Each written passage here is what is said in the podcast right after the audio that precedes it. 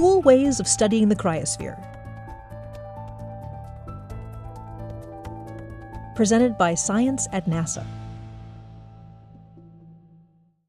One of the key elements of Earth's climate system is the cryosphere, the many forms of ice found on Earth.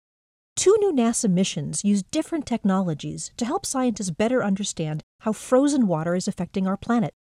Both will continue satellite data records that have greatly improved our understanding of Earth's frozen regions. Meet GRACE Follow On, GRACE FO, and ICESat 2. The GRACE FO mission, which launched on May 22, 2018, aboard a SpaceX Falcon 9 rocket, is a partnership with the German Research Center for Geosciences.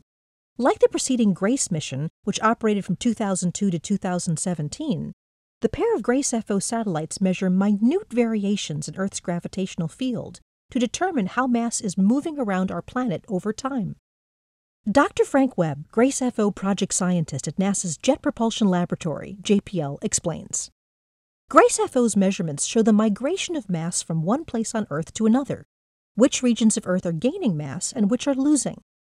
It is sensitive enough to see small changes in the distribution of ice and water, which allows us to understand the trends and drivers of the water cycle including the contributions of the ice sheets to sea level rise.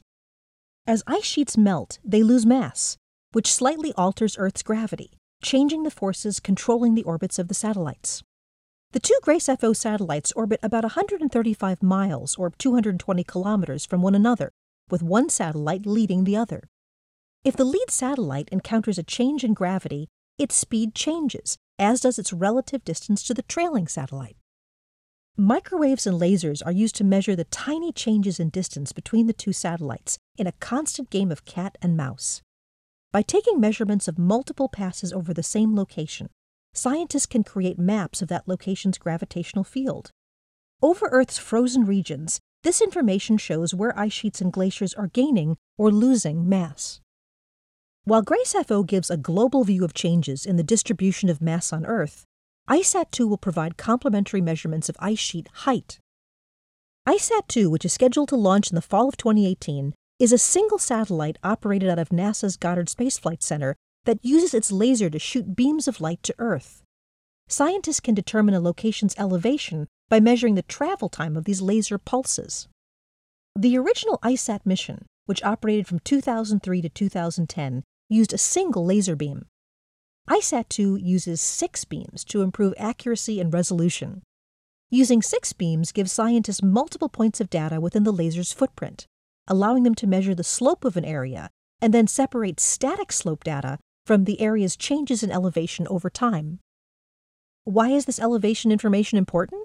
Dr. Torsten Markus, chief of the Cryospheric Sciences Lab at Goddard, explains. ICESat 2's orbit repeats measurements every 90 days, which allows us to see change while also helping to determine the drivers of that change.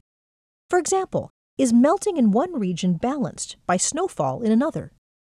GRACE FO and ICESat 2 will be the newest NASA missions being used to study the cryosphere and its role in the Earth system.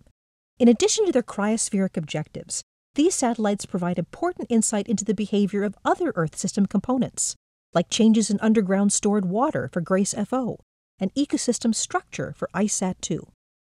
The ability of these sensors to address multiple Earth system components is a good example of how NASA treats the Earth as a complex, interacting system.